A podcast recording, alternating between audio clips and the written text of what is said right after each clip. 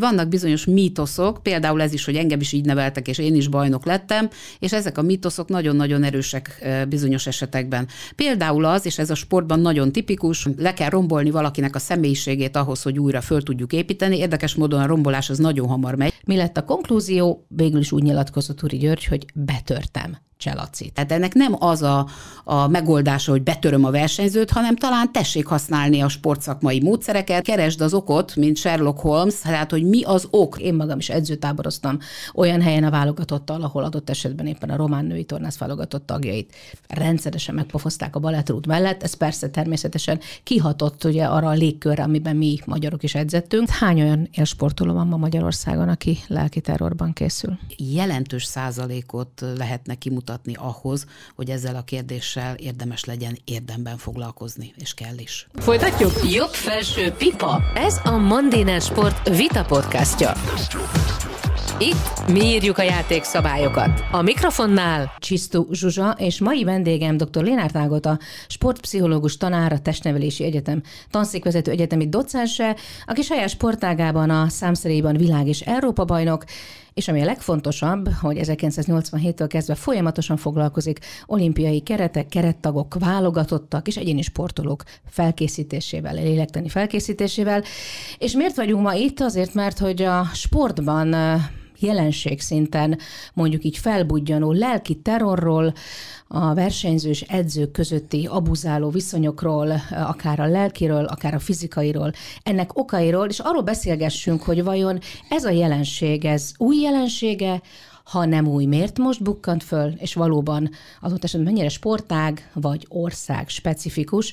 A labinát ugye a közelmúltban a pályától visszavonuló úszóklasszisunk Cselászló indította el, amikor korábbi edzőjével, a mesteredző Túri Györgyel kapcsolatban tett egy olyan megjegyzést egy interjúban, hogy bizony lelki terrorban éltünk. Ágot, ami régóta ismerjük egymást, úgyhogy tegeződni fogunk. Köszönöm szépen a lehetőséget. És ez aztán valóban egy lavinát indított el, és most ugye Turi György körül felfort a levegő, mert hogy kiderült, hogy nem csak Csalászló nyilatkozott így, egyre többen vannak. De azt azért szeretném hangsúlyozni, hogy most ebben a műsorban nem tervezzük azt, hogy Turi Györgyöt elégetjük itt, és mágiára küldjük, sőt, mi több, kifejezetten szeretném, hogyha a jelenségről beszélnénk. Mi lehet az oka annak, hogy egy, egy mindenki által szeretett jó ember, és ez, és ez így van, Cselászló, egy pálya lezáró interjúban visszamenőleg tesz egy ilyen kijelentést? A jelenség sok elemből áll, és ennek megfelelően egy egészen komplex megközelítést is igényel.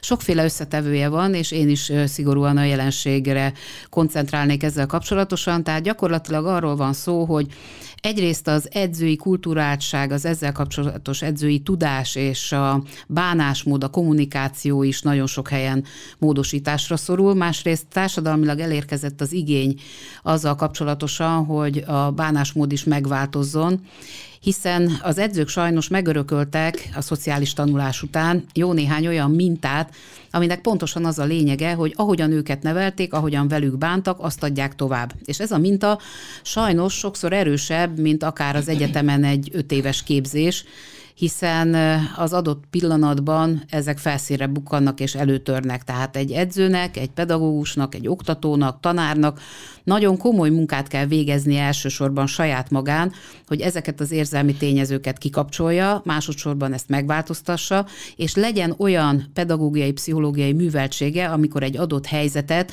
a legjobb tudása szerint másképp kezel, mint ahogyan mm-hmm. ő ezt megtanulta. Ez azért izgalmas, amit mondasz, mert ugye most csak gyakorló szülő vagyok, akkor ugye mindig azt mondjuk, hogy hát a mintaadás az milyen fontos. Tehát, hogy ahogy én élek, úgy fog élni majd remélhetőleg a gyerekem is, és ebben persze igyekszem jó példát mutatni. De te ha azt mondod, hogy, hogy az edzők hozzák magukkal a mintákat, hogy hát igen, velem is így bántak, ó, én is kaptam egy nyaklevest, ó, bizony, ez, ó, de lett belőlem komoly sportoló, meg lett belőlem ember, meg tulajdonképpen hogy Nem. ez a minta erősebb, mint amit adott esetben mondjuk egy pedagógus képzés során, egy testnevelő tanárképzés, vagy egy edzői képzés során kap akár, valaki? Akár lehet erősebb is. De a lényeg az, hogy az eredménykényszer is befolyásolja a dolgot, tehát hát ennek nagyon megfelelően... Is, sőt, majd erről beszélünk. Igen, az edző szorongása, vagy az edző teljesítménykényszere belekerül ebbe a történetbe. És a másik nagyon fontos dolog, amit meg kell említeni, hogy vannak bizonyos mítoszok, például ez is, hogy engem is így neveltek, és én is bajnok lettem, és ezek a mítoszok nagyon-nagyon erősek bizonyos esetekben. Például az, és ez a sportban nagyon tipikus, hogy, hogy az eredmény csak veréssel, megaláztatással érhető el, hogy le kell rombolni valakinek a személyiségét ahhoz, hogy újra föl tudjuk építeni. Érdekes módon a rombolás az nagyon hamar megy, pár nap alatt, a felépítés meg valahogy sose sikerül.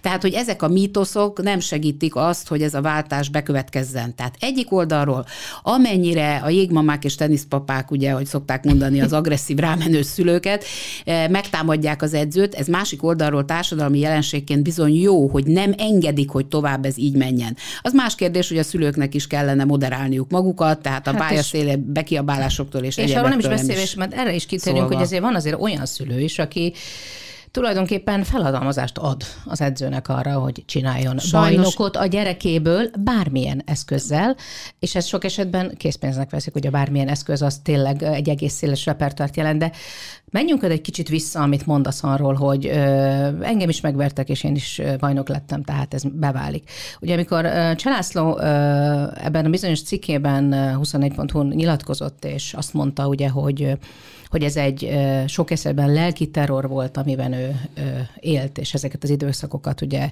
túl kellett vészelni, akkor Turi György úgy nyilatkozott, hogy, hogy igen, hát ez körülbelül úgy nézett ki, hogy voltak olyan időszakok, amikor Laci mondjuk gyengén úszott, és jelezte neki, hogy ez, ez kevés lesz, ez így nem megy. Ezt erre az volt a reakció, hogy még gyengébben úszott. Aztán még gyengébben úszott, majd az lett a következménye, hogy hazazavarta. És akkor ez állítólag így ment egy hónapig, uh-huh. meg még egy hónapig, meg sokáig, és utána eljött egy verseny, ahol Laci nagyon leszerepelt, és állítólag utána újra gondolták ezt a dolgot. Mi lett a konklúzió? Végül is úgy nyilatkozott Uri György, hogy betörtem Cselacit. És Laci onnantól kezdve egészen más edzésmunkát kezdett, ami egy sokkal eredményesebb korszakot indított el. Egyrészt a kifejezés, hogy betörtem egy versenyzőt, segíte, vagy adott esetben egy összefoglalása annak, ami valóban történt, és tényleg az edző akaratának a siker érdekében akár ilyen módszerekkel, de egyáltalán ez a módszer megkérdőjelezhető hogy Biztos, valaki hazaszavarnak minden Természetesen. Alkalommal. Tehát Először is tisztázni kellett volna, hogy mik a teljesítményt akadályozó tényezők. Serdülőkorban ez nagyon gyakori, hogy a gyerekek nem látják pontosan a célt, vagy ha igen, akkor nem tudnak teljesíteni. Lehet, hogy volt biológiai oka is a történésnek, hiszen a, a nyúlási és a telődési szakaszoknál, a nyúlási szakaszokban nem tud a versenyző jól teljesíteni. A következő szempont még például az is lehet, hogy milyen teljesítményt akadályozó tényező volt még biológiai értelemben, valamilyen vitaminhiány, ásványi anyaghiány, hormonális változás, és így tovább. Tehát ennek nem az a, a megoldása, hogy betöröm a versenyzőt, hanem talán tessék használni a sportszakmai módszereket, a sporttudományjal kapcsolatos olyan terhelést megállapító tényezőket, tehát hogy milyen terhelést lehet adni a sportolónak. Tehát én mindig azt szoktam mondani a tanítványaimnak, hogy keresd az okot, mint Sherlock Holmes, tehát hogy mi az ok, tehát nem a tünetet kell lelőni, hanem meg kell keresni az okot, Igen, és ennek megfelelően. az okiterápiának. Ugye, így van. Na most ez, ez nagyon sok esetben azért sem sikerül, mert az edző omnipotensnek, mindenhatónak érzi magát, és azt mondja, hogy majd én akkor megmutatom neki, hogy ez hogy működik. Ez egy nagyon gyakori jelenség, különösképpen azt kell mondanom, hogy rendszerváltás előtti edzői mentalitásra, amelynek én is részese voltam, és majd egy pár személyes példát mondok. De így nem nagyon azért. sok versenyzőt elveszítünk. Hogy mondjak ugyan ugyanakkor egy másik szempontot, amikor a tudományos vizsgálódást említed, az ego. Ugye itt az volt a válasz, ugye, hogy azért az élsportban azokból lesznek a nagy bajnokok, akiknek megvan az a fajta egójuk, ami a bajnokká váláshoz nélkülözhetetlen. És bizony nyilván azok az edzők is, akik ezeket a sportolókat bajnokká nevelik, szintén erős egyéniségek. Tehát itt egy kicsit én úgy éreztem, ugye, hogy az egóknak a csatájából kellett, hogy ki hogy mondjam, kijöjjön győztesként ebben az esetben a mester, illetve az ő útmutatás, hogy hogyan lehet jó eredményt elérni, mert lám, amikor azt követtük, amit te csináltál, akkor ugye ezen a versenyen leszerepeltél. Most vagy hallgatsz rám, vagy le fogsz szerepelni. Tehát, hogy nyilvánvalóan van egy másik szempont is, és ez már megint csak különösképpen a te Bizony. szakterületed, ugye, amikor összecsapnak ezek a személyiségek, össze kell csapni, lehet-e párhuzamosan menni nem, ennek a két? Éppen ez az, hogy a win-win, a győztes-győztes című játszmára kellene törekedni ezzel kapcsolatosan. Ami azt jelenti, hogy az edzőnek legyen olyan pedagógiai, pszichológiai kvalitása, hogy meggyőzi a versenyzőt, és mint a mézes madzagot elhúzza az orra előtt, hogy neki miért kell ennyit teljesíteni, természetesen, hogyha a biológiai paraméterek mentén bírja. meg lehet győzni. Tehát, a hogy... megfelelő módszerrel igen, csak esetleg lehet, hogy az edzőknek nem olyan széles a repertoárja. Akkor viszont tessék igénybe venni a sportpedagógust, a sportpszichológust, aki ebben tud segíteni. Nagyon-nagyon sokszor tapasztalom a rendelésen, hogy egy-két mondattal meg lehet fordítani olyan ellenállásokat, amit az edző esetleg hetekig csak erőből, izomból próbál megoldani. Sok esetben igen, tehát itt ami most ezt az egész forrongó légkört kelti, az az az erőből, izomból való megoldási képlet, amelyel úgy tűnik, hogy évtizedeken keresztül éltek ezek szerint az úszósportban. De ha most itt tartunk, akkor egy picit, és visszatérve még a mintához, mert ezt nagyon fontosnak tartom, hogy hát lehet, hogy vissza kéne mennünk Szécsi Tamásig. Tehát olyan tekintetben gondolom én, hogy amikor, amikor elindult egy eredményesség, és egy eredményesség iránti hajsza, ugye, és azt mondtad, hogy az eredményességre való törekvés az nyilván egy fontos, fontos kérdés. Hogy mit örökölnek, mit hoznak edzői mintából, edzésnaplóból, egyebekből, hogy mennyire sok munkát kell végezni, és most nyilvánvalóan elsősorban azt tudjuk, hogy a magyar úszók mindig is rengeteget úsztak, ha most innen nézzük, tehát a mennyiséget mindig is belerakták. És nem biztos, hogy annyi kellett volna, mondja a nemzetközi szakirodalom. És most már lehet, hogy a nemzetközi szakirodalom is ezt ugye sokszorosan újra gondolta, de a kérdés az az, hogy ha egyszer bevált, ha lett bajnok, lett egy, kettő, három, hogy, hogy nem tűnik-e úgy, hogy azt a módszert elengedni a biztosat a bizonytalanért, Egyetlen, nem, biztos, egyetlen egy edző nem. tanítvány sem meri nem. megtenni. Itt kőkeményen a szakmai háttérről van szó. Másrészt nézzük meg azokat a versenyzőket, akik elértek eredményt, de utána roncsok lettek. És arról nem szól a statisztika, hogy hányan kerültek utána kórházba különböző fizikai és mentális problémákkal. A magyar sportnak amúgy is problémája az, hogy nagyon hamar kiégeti a versenyzőket, és sokkal többet lehetne belőlük kihozni, hogyha ezzel kapcsolatosan egy tervezett, szakszerű felkészítésben vennének Ez részt. egy jelensége a magyar sportnak? Ez sajnos igen igen, remélem most már egyre kevésbé, mert azért az értelmes edzők rájönnek arra, hogy a formaidőzítés nagyon fontos, és a négy vagy nyolc év vagy akárhány év munkáját dobják a kukába, hogyha ezt nem biztosítják be. És természetesen van fizikai formaidőzítés, és van mentális formaidőzítés is. Egy gondolattal azért még hadd kanyarodjak vissza az előzőekre, nagyon csúnya, ilyen dupla svédcsavaros megoldást is választanak edzők, akik úgy zsarolják meg például érzelmileg a sportolójukat, hogy milyen szomorúak lennének a szüleid, te, szüleid, ha te elmondanád, hogy nem fogadtál szót tehát, hogy még arra is ráveszi a sportolót, hogy még a szüleivel se beszéljen. Tehát innentől kezdve végképp nagyon nehéz helyzetbe kerül a sportoló, mert sem a szüleivel, sem az edzőjével nem tudja megbeszélni. Ebből származtak már problémák, tehát nagyon komoly acting out, tehát kiugrásra való jelenségek is születtek, és, és hát azért volt sportolót, aki már nagyon nagyon nehéz helyzetből kellett visszarángatni, és tiszta szerencse, hogy valamelyik rokon észrevette, hogy ezzel a sportolóval baj van. És a sportoló, amikor elmondta, hogy pontosan azért nem mert szólni, mert az edző azt mondta, hogy ha kimered otthon is nyitni a szádat, akkor mi történik. Na most ezekben a helyzetekben a sportoló, főleg a kicsik, azok tehetetlenek, tehát ez a, ez a ha van sapka a fejeden, akkor is kapsz pofont, ha nincs, akkor is, tehát ez egy megoldhatatlan Meg hát helyzet, a legfontosabb, ami, legfontosabb ami kapaszkodók, legfontosabb kapaszkodók kapaszkodók a szülő, meg ezek szerint az edző. Igen. Ilyen szempontból, mint, mint védelmi vonal, aki van kapcsolva a rendszerből, ugye, mert van egy ilyen, egy ilyen alapvető burok, amiből szeretnék, ha nem lépne ki a gyerek, és bent, bent tartaná az információt. Térjünk egy kicsit vissza azért a, a, kultúrára, meg arra, hogy mennyiben változik a világ, mert beszélni fogok majd olyan jelenségekről, elképesztő mennyiségű ügy van világszinten. Ez nem magyar jelenség, nem úszósport jelenség, sajnos a tornasportot is említhetném, sajnos globálisan, nagyon sok sportákban azt kell mondanom, hogy majd, hogy nem a mitúhoz hasonlatos uh, hullám vonul végig, amelyben, amelyben feltörnek a felszínre azok a versenyzői panaszok, visszamenőleg főleg egyébként, hogy, hogy milyen úton, módon született meg az eredmény, vagy hogy bántak velük a szakemberek, vagy préselték ki belőlük uh, tulajdonképpen, ami lehet, hogy tehetségben bennük volt, uh, viszont ugye lehet, hogy amúgy egyébként nem jött volna ki, nem tudom, ugye ez itt a kérdés. Én abban a korszakban születtem, és akkor voltam válogatott tornász, versenyző, amikor azt gondoltuk, hogy, hogy az edzésen az ordítás az rendjén való. Tehát az, az oké. Okay. Amikor az, hogy a testsúlyunk, mint ugye egy kardinális kérdés egy tornásznál, és nem csak a látvány miatt, hanem hogy hány kilóval terheljük az izületeinket.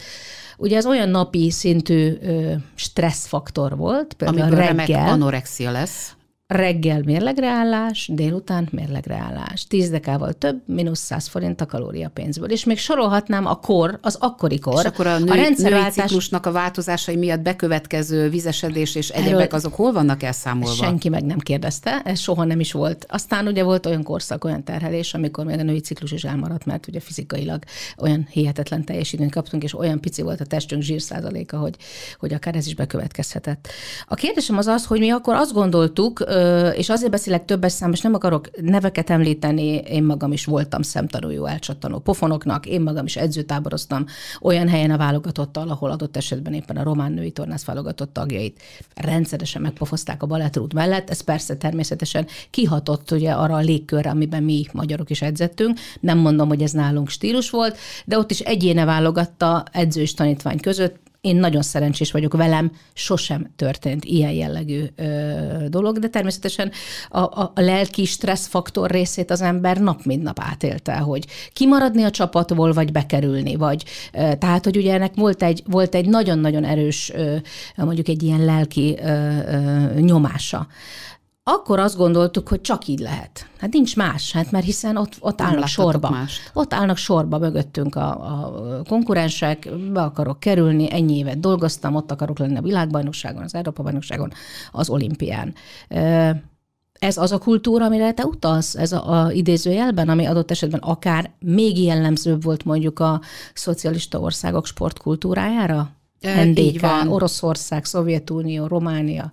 Így van, így van, és ne felejtsük el, hogy a látott trauma is trauma, tehát amikor látod, hogy a másikat megverik, az ugyanolyan ö, lelki problémát okoz, viszont ha a motiváció erősebb, hogy ki akarok jutni a világbajnokságra, akkor ez, ö, hát nem azt mondom, hogy elfogadottá válik, de megszokottá válik. Igen, ám csak ennek van egy borzasztó pszichológiai vetülete, egy idő után szó szerint egy mentális süketség alakul ki, tehát nem fizikailag, hanem érzelmileg, tehát hiába fog ordítozni az edző, sőt egyre jobban ordítozik, a sportoló, annál kevésbé fogja meghallani, mert valamilyen módon ő is védekezik az ellen, hogy ilyen hatások érjék, és akkor bizonyos dolgokat kikapcsol. Sajnos van tornászom, akit így neveltek, és képtelen már a normális bánásmódra jól reagálni, mert egész egyszerűen a másikat szokta meg, és ezt a fajta pedagógiai mintát nem is tudja átvenni, mert már nem ebben szocializálódott. Mit lehet ezzel tenni? Hát a szakmának természetesen vannak meghatározott fogásai erre vonatkozóan, hogy hogyan lehet valakinek a, az érzelmi életét újra építeni, de ehhez az szükséges, hogy a, az edző megváltozzon, vagy ez az illető átkerüljön egy másik edzőhöz. De hozzáteszem, hogy ilyenkor az edző is nagyon szenved, mert ugye ő megpróbálja jól előadni a dolgot, és azt tapasztalja, hogy erre süket az ő sportolója. Tehát ez egy hosszú folyamat, és itt szó szerint egy, rehabilita- egy érzelmi rehabilitációról van szó, és egy érzelmi felnevelésről, hiszen az ilyen helyzetekben a sportolók úgy reagálnak, hogy elnyomnak mindent és akkor a, a, nem csak a sportbeli helyzetekre, hanem a hétköznapi helyzetekre is rosszul reagálnak. Ez viszont érdekes módon a családi kapcsolatokban, sőt a párkapcsolatokban jelenik meg elsősorban, tehát képtelen normális párkapcsolatot kialakítani. Tehát amit hozott, az olyan mértékű sebeket ejtett rajta, hogy ezt már Igen. gyakorlatilag nem tudja magában újraépíteni egy másik kapcsolatban. Akkor, amit mondtál, hogy, hogy ilyenkor a megoldás lehet egy másik edző. Tehát az edzőváltások mögött gyakorta ez húzódik? Vagy? Sokszor, nagyon sokszor sokszor. Tehát, hogy még Látunk akkor is... egy sikeres páros. Tehát ugye ilyen Igen. volt egyébként Cselászló Turi György párosa is, egy végtelenül sikeres. 17 évet dolgoztak együtt, amikor ez a változás bekövetkezett, és ment át Plagányi Zsolthoz Cselászló. Na most az is kérdés, hogy főleg amikor a versenyző már ö, megnő, és a serdülőkor vége felé, a felnőttkor elején ha tesztpróbálkozást arra vonatkozóan, hogy változzon meg az edző, akkor, akkor ez elképzelhető, sőt tud működni. Éppen tegnap beszéltem egy olimpikonnal, aki azt mondta, hogy ő már 15 éves korában a élete első edzőtáborában odaállt az edző elé, és azt mondta, hogy velem ne tessék kiabálni És milyen csoda, ő vele utána nem. A többiekkel igen, de ő vele nem. Na most ez, ez, ez Na, akkor megint azt mondom, hogy igen, jó, de, de hát nyilván ez személyiség kérdése is. Tehát ugye vannak típusok, akik ki tudnak állni magukért, van, akiknek ez sokkal nehezebben megy. Igen. A, akik ki tudnak, az lehet, hogy egyszerűen elfogadja a másik oldalon álló szakember, és, és megpróbálja ezeket az egyéb fogásokat megtalálni, amit te említettél. Ha hajlandó tanulni. Ha hajlandó. Most megint az a kérdés, hogy ugye azért ez a bizonyos eredménykényszer, ami szerintem az egyik legnagyobb mondjuk így presszúra mindenkin, ugye a versenyzőn, az edzőn, ez, ez ez mennyire lehet tulajdonképpen valóban ennek a fejlődési folyamatnak a, a gátja? Ott egy csoport, ugye sok különféle személyiségű, így tehetséges, úgy tehetséges gyereket látok, valamelyik szorgalmas, valamelyik tehetséges, de lusta.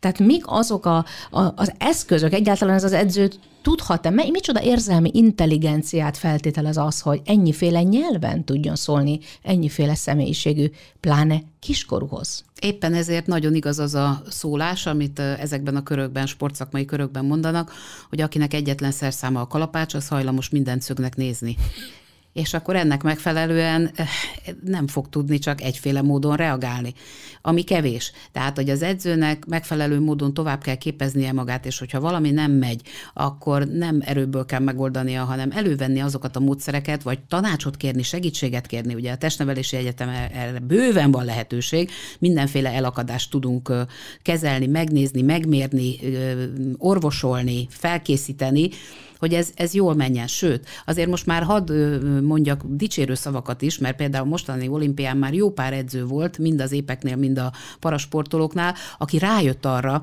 hogy ha egy megfelelő szakmai stábra rábízza magát, akkor egyrészt az ő munkája megkönnyebbedik, sőt kevesebbé is válik, másrészt föl tud ülni arra a hajóra, amit ugye a stábtagok visznek. És hogyha egy megfelelő kommunikáció van ezzel kapcsolatosan, akkor ez tud működni. Tehát nem Igen, neki kell egyedül ezt, nem ezeket neki, a problémákat nem neki kell egyedül, tehát az ő munkája is könnyebb könnyebbé válik. Viszont a, az ilyen régi vágású edző be se engedi a szakembert, pontosan azért, De nem azért, mert, mert fél kiderül, attól, hogy osztozni kell a sikeren, ha véletlenül van is, siker? Igen, azon is, a másik pedig, hogy kiderül, hogy ő milyen szakmai hibákat véd. Hát persze, hogy kiderül egy szakmai stábba, ez ki fog derülni, de még az se lenne baj, hogyha elfogadná azt a segítséget, aminek a mentén tovább lehet lépni. Persze, a pénz az egy külön történet, tehát az... Igen, ami igen. nyilvánvalóan az egész, egész relációt egy kicsit más, más perspektívába helyezi, ugye, hogy itt, itt ki, ki lesz végül is az, aki a siker végső kovácsa, és adott esetben egy, egy olimpiai eredményességnek ki lesz majd nevelőedzőnek, vagy saját edzőnek megnevezve. Ezt ma már tudjuk, hogy sajnos ezek is befolyásoló tényezők.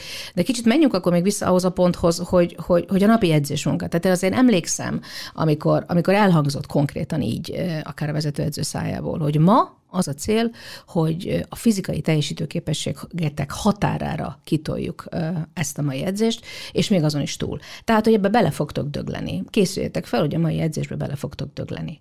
Na most a kérdés az az, hogy... Hát a kérdés, hogy kellett ez egyáltalán. Én nem tudom, hát én, én a másik Igen. oldalon álltam Igen. nyilván, de biztos vagyok benne, hogy ez nem csak nálunk, és nem csak a tornateremben hangzik Igen. el, és azt is el tudom természetesen fogadni, hogy ahhoz, hogy valaki egy ilyen teljesítménysportágban, mint mondjuk például az úszás, ahol tényleg az század másodpercekért harcolunk, ahhoz valóban az kell, hogy nap mint nap el kell menni a falig, szó szerint, és átvitt értelembe.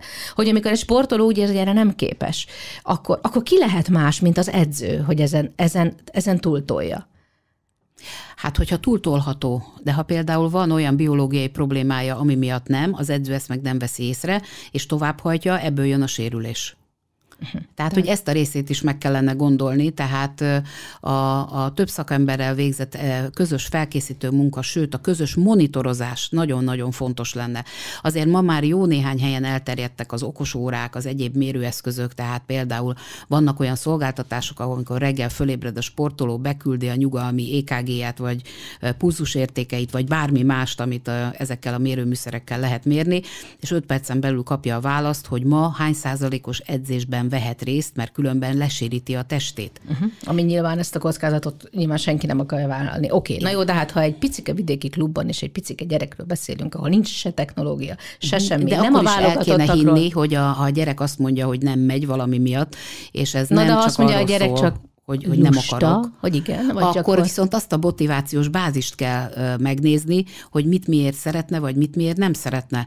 És akkor ennek megfelelően ö, ö, túl lehet ezen lendülni. Az kétségtelen, hogy a serdülőknél ez egy kardinális kérdés, hogy most ö, vállaljam ezt a ö, felkészülést, van értelme, vagy nincs értelme. És ez a szülőknek is nagyon nagy dilemma, hogy át kellett tolnom a serdülőkoron, mert ott azért tényleg van olyan, hogy na, gyerünk csináld, mert akkor ebből majd érem És, lesz. és gondoljuk vagy azt nem. Előtte már ugye azért nagyjából 8-10 év befektetett munka van. Bizony. Az edző munkája, a szülőnek a mindennapos hozás, vivés, ugye ezt ne felejtsük el, és hát a gyerek, ugye maga az alany ennek a dolognak. De ezt is okosan kell csinálni. Tehát 7-8, oké, hogy korán záródó sportágat, torna, úszás, műkocsolya, ezeket tudjuk. De azért 7-8 éves korba, vagy 8-9 éves korba érdemes lenne elvinni egy olyan sportág választó programra, szakmai programra, tehát most nem a nagy rendezvényre gondolok, ami különben természetesen nagyon jó ötlet, és a kivitelezés is, hanem arra, hogy a gyereknek például az antropometriai adatai alapján meg lehet határozni, hogy milyen magas lesz, milyen típusú a teste, milyen zsírszázaléka lesz, és így tovább. Tehát már 8-9 éves korban meg lehet mondani, hogy bizonyos sportágakra javasolják, bizonyosakra, mert meg egy ne, Ki, tehát kicsit a kudar, kudarcok csökkentése, így ugye? van, pontosan azért, hogy egy, egy jó irányba végzett terelés, ami olyan sportágak felé nyomja a sportolót, ahol tényleg van esélye sikeresnek lenni. Nagyon sok olyan példát látok, és nagyon sokszor kell is segítenünk ilyenben, hogy valaki ö, 10 évet belenyomott, 5 évesen kezdte, és 15 évesen kiderül, hogy nincs benne több. Tehát, hogy az edző azt mondja, hogy de most még ezt neki meg kellene csinálni, viszont nem tudja, és akkor kiderül, hogy egyszerűen biológiailag nem alkalmas, tehát nem lehet többet kifacsarni belőle. És ilyenkor ugye a szakember is eh, próbálja keresni a megoldást, hogy jó, akkor tornásznak nem lesz jó, akkor lehet, hogy még műugrónak jó lesz, vagy lovas voltizsálásra is el lehet küldeni, és így tovább. Tehát, hogy ami még közel van, de nem követeli meg azt, amit a sportoló helyből nem tud teljesíteni. Akik ilyenkor benne maradnak a sportákban, belőlük lesz a, a frusztrált versenyző? Nem biztos, hogy frusztrált lesz. Van olyan sportolóm, aki például pont úszó volt, és mondták neki, hogy hát belőled nem lesz olimpikon. Ez szinte biztos. Ő meg azt mondta, hogy én nagyon szeretek úszni, én nekem az is öröm, ha eljutok egy Európa-bajnokságra, de az a célom, hogy eljussak az univerziádéra, egyetemista, és azért egy univerziádén bekerülni a döntőbe, az nekem teljesen jó.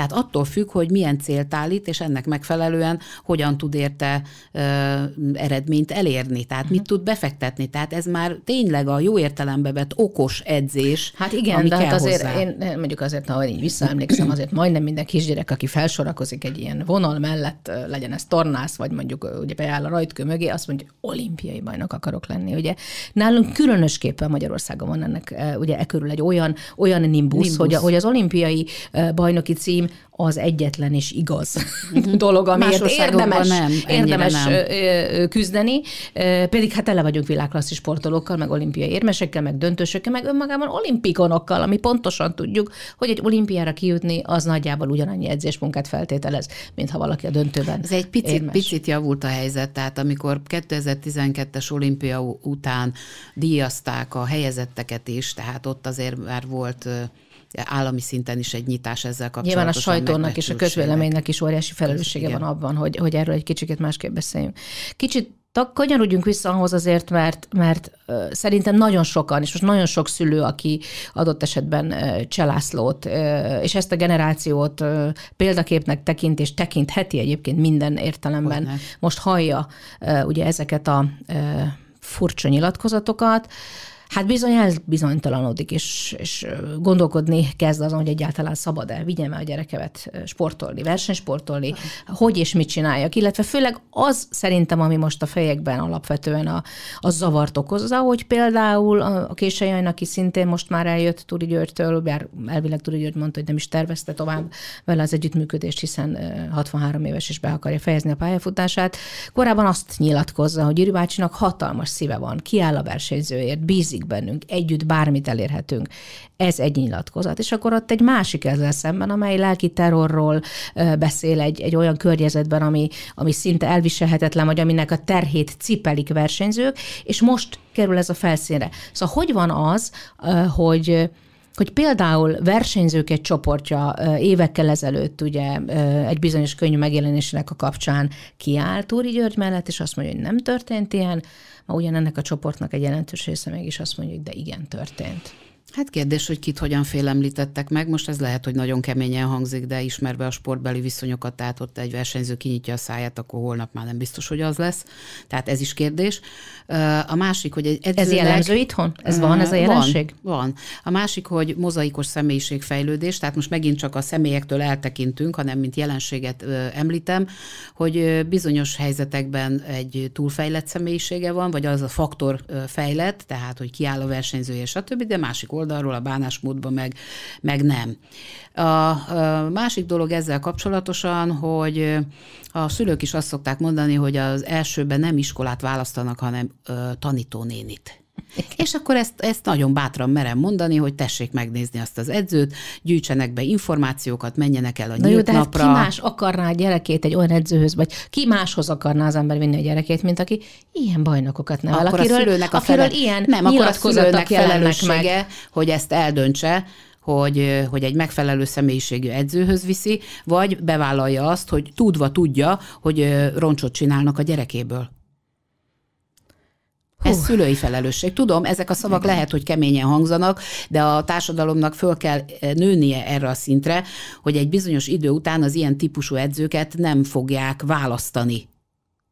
Igen, hát valószínűleg ez lesz a hosszú távú következmény hát annak a jelenségnek, ami, amiben most vagyunk, de akkor megint az a kérdés, hogy azok az eszközök például, hogy egy, hogy egy rúddal igazítom a gyereknek a tartását, hogy rákopintok a fejére, hogy lenyomom a vállát a vízben, Egyébként nem ordítok vele, mert a víz alatt nem hallja, hogy mit mondok, amiben persze nyilván van is igazság, hogy ezek az eszközök, amelyek évtizedekig működtek. Jó, hát le kell cserélni. Le kell cserélni. Le kell cserélni.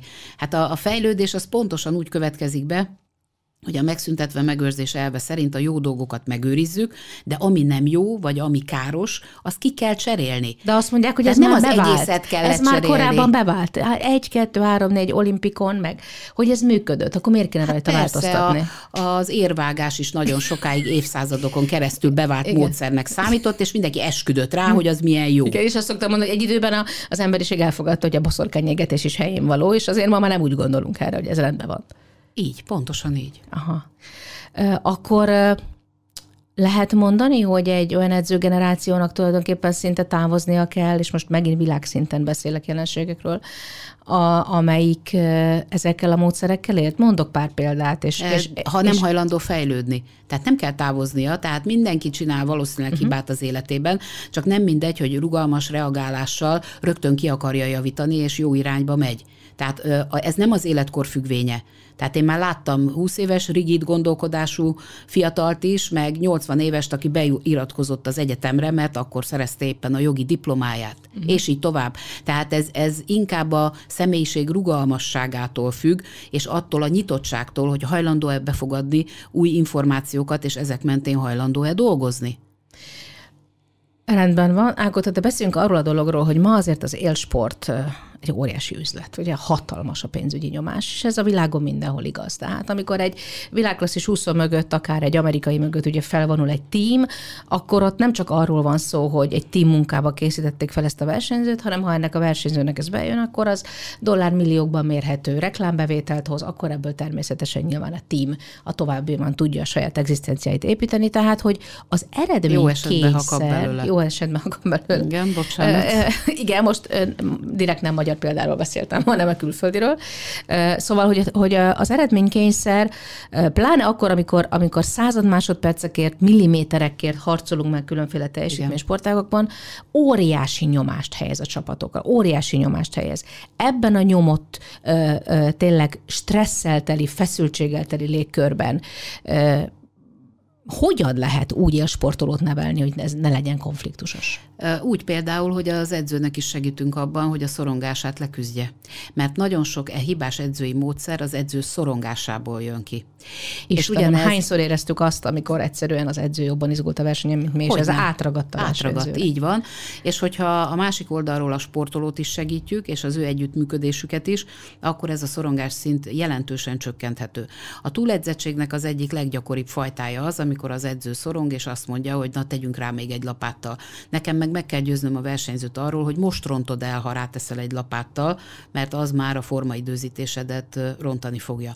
Volt olimpiai bajnokom, aki szó szerint azt nyilatkozta, hogy Ágó, én azért lettem olimpiai bajnok, mert mindig tudtam pozitív értelemben, hogy mikor kell lógni. Tehát amikor ő elfáradt, és azt mondta, hogy ebből több most már nem kell, akkor ő a saját formaidőzítését megcsinálta. De tudhatja egy versenyző ezt. Szóval, hogy amíg nem ér célba, addig igen, tudhatja. Igen, az érettebb versenyzők tudják, és azért pont az úszásban is volt olyan, hogy az utolsó napoknak a felkönnyítését a tapasztalt edzők már rábízták a, a sportolókra, tehát azért ilyen szempontból De milyen finom játék kell itt, hogy ezt Abszolút. annyira kell tudni és az, érezni. És az edzőnek egy idő után, főleg a felnőtt sportolókkal meg kell változnia olyan tekintetben, hogy ők már egy partneri viszonyban vannak hiszen a sportoló a saját testéről, a saját teljesítményéről tud annyit, hogy ő is tudja, hogy mikor jó, mikor elég, mikor nem jó. Tehát ott már egy ilyen konzultatív viszonyba kell, hogy átmenjen a történet, hiszen a, a másik oldalon felgyülemlett tapasztalat ugyanolyan meghatározó lesz, mint az edzőjé. Abszolút így van. Ugye pár évvel ezelőtt ez a borzalmas történet az amerikai női tornász válogatottnál, ugye Larry Nassar, a csapat orvosának, ugye szexuális abúzus, ami évtizedeken keresztül bekövetkezett a tornásznőkkel szemben, ami egészen elképesztő törést okozott egyébként nyilvánvalóan ezeknek az embereknek az életében, és főleg azért, mert nagyon sok esetben hiába voltak belső jelzések arra, hogy baj van valahogy a tornaszövetség szintjén Amerikában. Nem ment át az üzenet, nem kaptak segítséget a versenyzők, nem kaptak támogatást, amit te is mondtál, tehát volt egy összezárt. őket. Kirakták őket, őket, tehát igen. nagyobb volt a félelem, és ugye akkora volt a verseny, azért az amerikai álomért való verseny, ugye, hogy bekerülni az amerikai női csapatba, amelyik valószínűleg olimpiai aranyérmet fog nyerni, az már a siker kapuja, az már egy új fejezet, és a többi, hogy ezért elviseltek nyilvánvalóan a, a, ezek a szerencsétlen versenyzők. Vagy nem tudták megoldani. Ez egyébként érdekes módon elindított egy, egy nagyon komoly jelenség jelenséget világszinten a Nemzetközi Tornaszövetség létrehozott egy független etikai testületet, amely vizsgálja a tornasportban bekövetkező különféle, akár lelki, akár fizikai abuzáló viszonyokat versenyzős edzők között. Van egy hotline, egy ilyen forró drót, egy olyan vonal, ahol be lehet jelenteni akár anonim módon is, hogyha valaki ilyet lát, vagy ha ilyenről tud, sőt, aki ilyet lát, vagy tud erről, annak kötelessége egyébként ezt be, Na de van nemzetközi ellenpélda is, hiszen pont az egyik sportágban, ugye nem mondjuk, hogy melyikben, nem mondjuk, hogy melyik ország nem engedte be az adott nemzetközi szövetség képviselőit, ahol Igen. pedig százszázalékosan mindenki tudta, hogy nagyon csúnya dolgok történnek. Így igaz. Viszont az biztos, hogy valamilyen folyamat részeként azért sokáig nem maradnak ezek a, ezek a jelenségek felszín alatt. Nagy-Britanniában itt olvasom, számos eset van, 400, 400 feljelentés történt az a, a, a brit tornaszövetséggel szemben. Egy 8 hónapos kivizsgálás után készült el egyébként, vagy készül el a jelentés 2022. januárjában fogják ezt nyilvánosságra hozni. Hollandia. A holland tornasport szárnyalt az utóbbi években.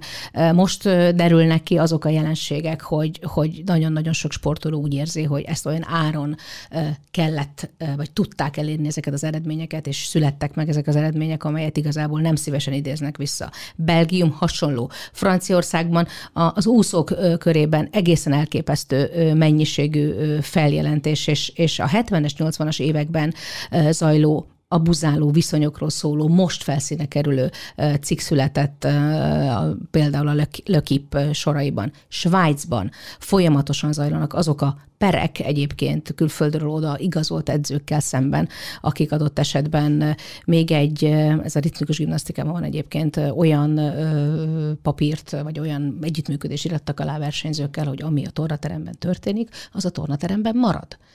Tehát azt gondolom, és említhetném az Ausztrál példát, az Új-Zélandit, a Japánt. A Japán egészen elképesztő, ahol kifejezetten most kezd a felszíre törni az, hogy Japánban a sportban generálisan kultúrája van az abuzáló viszonyoknak és a, a testi fegyelmezésnek. 2021 novemberében, amit most írunk, egyszerűen betelt a pohár? Én azt gondolom, hogy ez is benne van. Másrészt azért az országok közti különbség, tehát a kultúra közi különbség is meghatározó. Tehát friss tokiói élményekkel azért megerősítem, hogy a Japán például egy szégyen alapú társadalom, és hogyha ott valami nem sikerül, akkor ott a sportoló képes az öngyilkosságba menekülni. Egyébként erről, erről pontosan, amit mondasz, tehát ebben benne van pontosan ebben a japán jelentésben, hogy gyakorlatilag ez egészen odáig megy, hogy, hogy, hogy szuicid gondolatai támadnak ezeknek a sportolóknak, vagy abba az irányba terelődnek. Igen.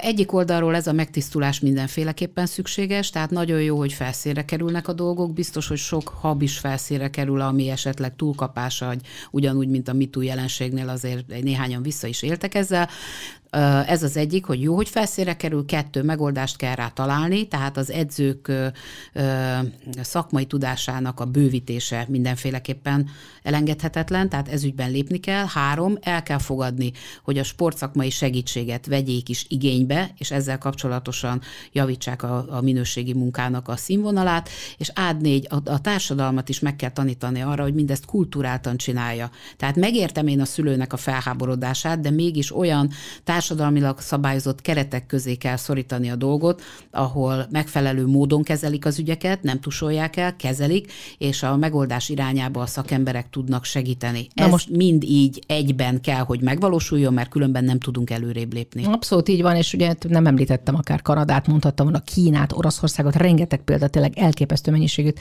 gyűjtöttem ki, és tényleg döbbenten olvastam, hogy ez most nyugodtan mondhatom, hogy akár kultúrától, akár, akár hogy mondjam, sportkultúrától, kultúrától független, hogy ezek, ezek a jelenségek mindenhol ott vannak. Viszont ha, ha már azt mondtad, hogy az eltusolás az egy, az, az egy rettenetes ö, rossz irány. Most is van. Ezt Nemzetközi mond... Szövetség megítélt, elítélt valakit, mármint most nem büntető törvénykönyvileg, De hanem, mondjuk etikai eljárásban. etikai eljárásban egy teljesen korrekt, konkrét határozat van ellene, amit a Magyar Szövetség elsúnyog. Hát így nem Ez megy. így történik Magyarországon, konkrétan van olyan sportágunk, amelyben ez, ez jelen pillanatban is így van. erre mondtam, hogy a tisztázott viszonyok és a tisztázott ö, ö, kezelési rend nélkül ez nem fog tudni működni, mert csak annyi lesz belőle, jó, jó, jó, szóltak neki, aztán nem baj, majd megoldjuk. Akkor, akkor hogy lehet ezt? Tehát az újságírónak is dolga, anélkül, hogy mondjuk megint, megint a bulvár azt gondolom, hogy Igen. elvinné ezt egy, egy teljesen rossz és Igen. egy olyan értelmezhetetlen irányba, amely, amely nem a megoldás felé mutat, Igen. hanem csak és kizárólag a szenzációhajászásra? A sajtó Meg? nagyon sokat tud segíteni ebben a helyzetben, viszont azok a fórumok, ahol az igazi megoldás születik, azoknak a kialakítása ö, szükséges. Akkor kimondhatjuk, hogy például melyik ez a sport sportág? Van ennek értelme, hogy most erről beszéljünk? Hát a, az eddigi interjúban két sportág hangzott el, és akkor én azt mondom, hogy a második. Aztán mindenki kitalálja. Igen. Miközben azt kell mondanom, hogy a japán példa is említette, hogy ez, ez nem két sportára jellemző ez a fajta tendencia, sajnálatosan, hanem van, vannak olyan országok, az egész sport kultúrát áthatja ez minden szempontból. Mit tehet a versenyző, és különösen mit tehet a kiskorú? Mert én azt hiszem, hogy ahogy te is mondtad, ezeknél a rövid kifutásos sportágaknál, uh-huh. ugye különösen még a nyomás még nagyobb, és még extrább. Mondok egy ellenpéldát. Bányoki Attila például a világ egyik legkitűnőbb hosszú távúszója, aki jelenleg is világcsúcstartó, és 47 évesen újabb rekordokra tör, nem csak arra, hogy a világ legnehezebb csatornáit átussza, most például magaslaton fogja ezt tenni különféle fajta oxigénhiányos környezetben. Egészen elképesztő, extrém teszteknek teszik ki a testét fizikailag, és persze ezt mentális értelemben is felnőtt ember, saját döntése, nem lehet az útjába állni, nem mondhatjuk azt, hogy de Attila, ez életveszélyes, de Attila, ezt ő eldönti. Mhm. Mi a helyzet egy kisgyerekkel, mhm. egy kiskorúval? Többféle lehetőség van. Egyrészt volt már nálam kiskorú, 14-15 éves, aki megkérdezte, hogy tessék mondani, ez így jó, és megbeszéltük, hogy ez így nem jó, és mit kell lépni.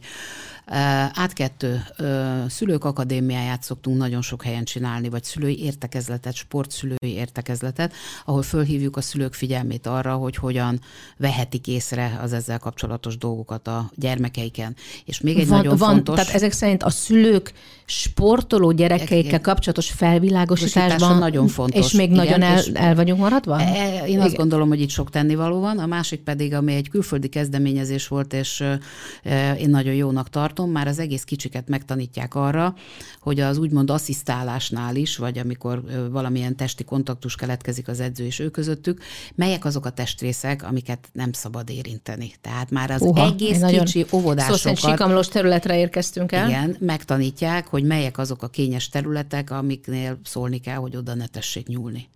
Igen, miközben, és ezt megint tapasztalatból kell, hogy mondjam, ugye a tornasport pont az a sportág, ahol egy egy gyerek, sőt, aztán később egy felnőtt, teljes 70 kilós férfi tornász, ugye adott esetben, szó szerint az életét adja az edző kezébe, Így amikor van. ezeknél a asszisztálásoknál mondjuk három méter magasból zuhan le a test a nyújtóról, zuhan le a test a felemás korlátot, ezt átéltem párszor. Ha az ember elvéti a szert, akkor három és fél méterről adott esetben négy méter magasról zuhan le.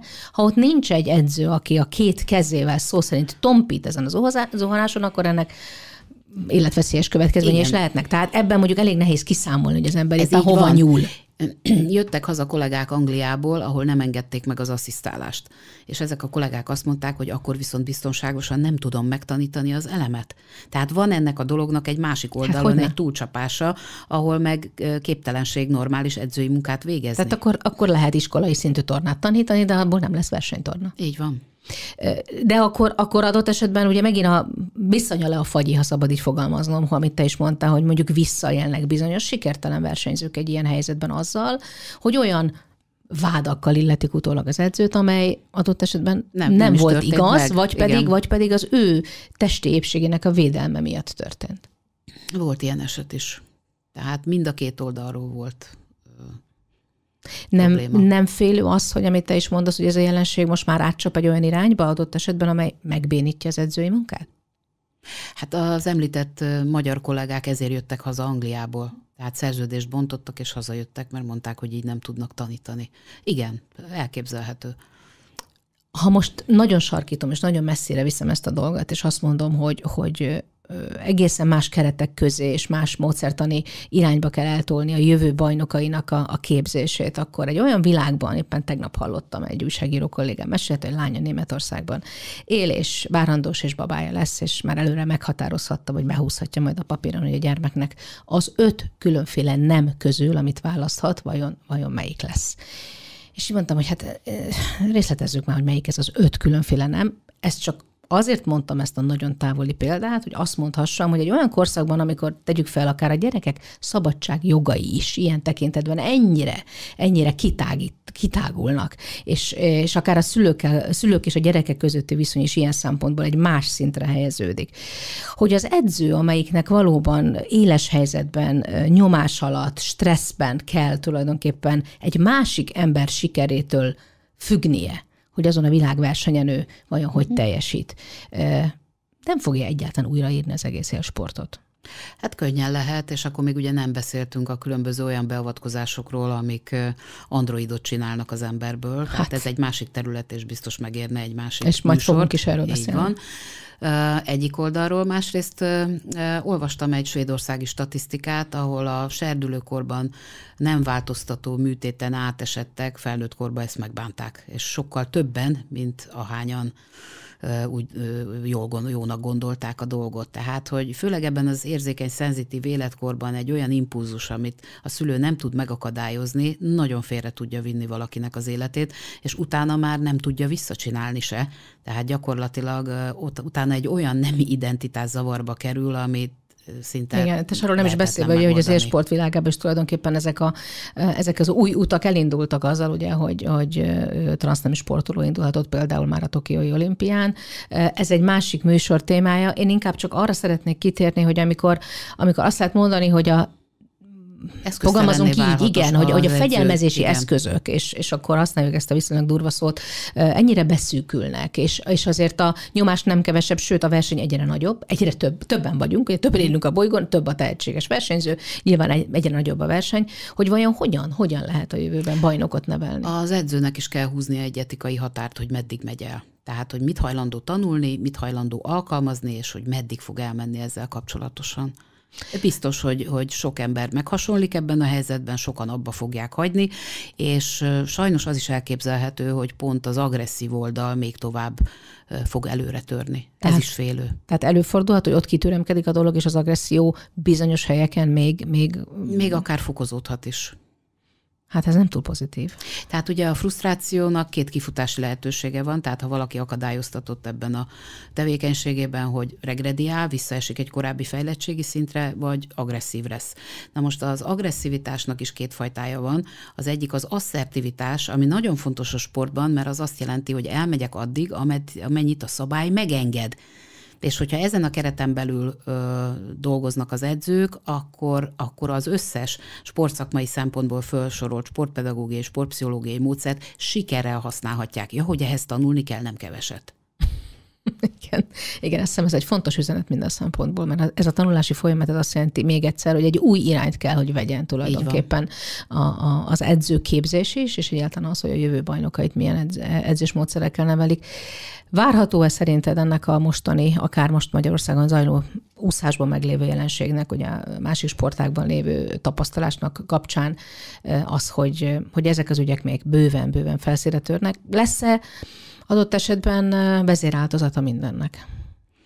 Bármi lehet, én inkább azt a részt tartanám fontosnak, hogy egy meghatározott keretet kapjon ez a dolog, és hogy legyen kifutása, megoldási lehetősége.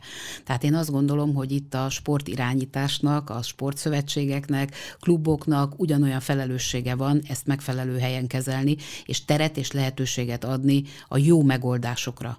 De fel kell tárni ezeket az eseteket? Tehát ugye most látjuk, hogy az úszó szövetségben is volt, ugye ez ügyben van egy testület, amely éppen túri gyógyítás kivizsgálta, nyilván ezt klub szinten is meg fogják tenni. Én Struc politikának hogy vége? De én remélem, hogy igen. Tehát egy ez a tisztulásnak része kell, hogy legyen, de arra nagyon kell figyelni, hogy a másik oldalban ne legyen túlkapás, mert akkor az besározza az eredeti jó törekvést is.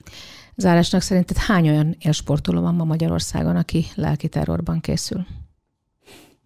Nincs rálátásom, de, de biztos, hogy nem 5-10 százalék, annál biztos, hogy több. Nincs rálátásom, ezt nem tudom így pontosan megmondani, de biztos, hogy jelentős százalékot lehetne kimutatni ahhoz, hogy ezzel a kérdéssel érdemes legyen érdemben foglalkozni, és kell is. Akkor ezzel a kérdéssel foglalkozni kell. Így van. Köszönöm szépen dr. Lénár Tágotának, hogy köszönöm. itt volt és megosztotta a tapasztalatait hihetetlen világba csöppentünk, és egészen elképesztő mélységeket hallhattunk, és azt gondolom, hogy olyan jelenségek derültek ki, amelyek hát megoldásért kiáltanak, és egészen biztos vagyok benne, hogy még erről fogunk sokat beszélgetni. Köszönöm szépen. Én is köszönöm. Ez volt tehát a jobb felső pipa. Bízom benne, hogy legközelebb is velünk tartanak. Viszont hallásra.